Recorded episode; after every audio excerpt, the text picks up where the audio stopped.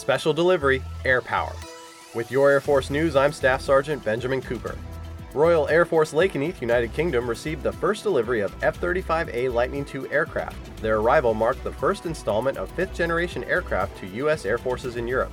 The UK is a key component in training and combat readiness for air forces in Europe because of its excellent airspace and F 35 program partnership. U.S. Air Forces in Europe and Africa Commander General Jeff Harrigian says our coalition forces train and fight in the most dynamic theater, requiring the most advanced platforms. The aircraft are assigned to the 495th Fighter Squadron, which was nicknamed the Valkyries in 2020. The new F 35 squadron will consist of 24 aircraft that will be delivered in phases. RAF Lakenheath was selected to receive the jets in 2015 due to its close ties with the RAF and existing infrastructure and training opportunities. That's today's Air Force News.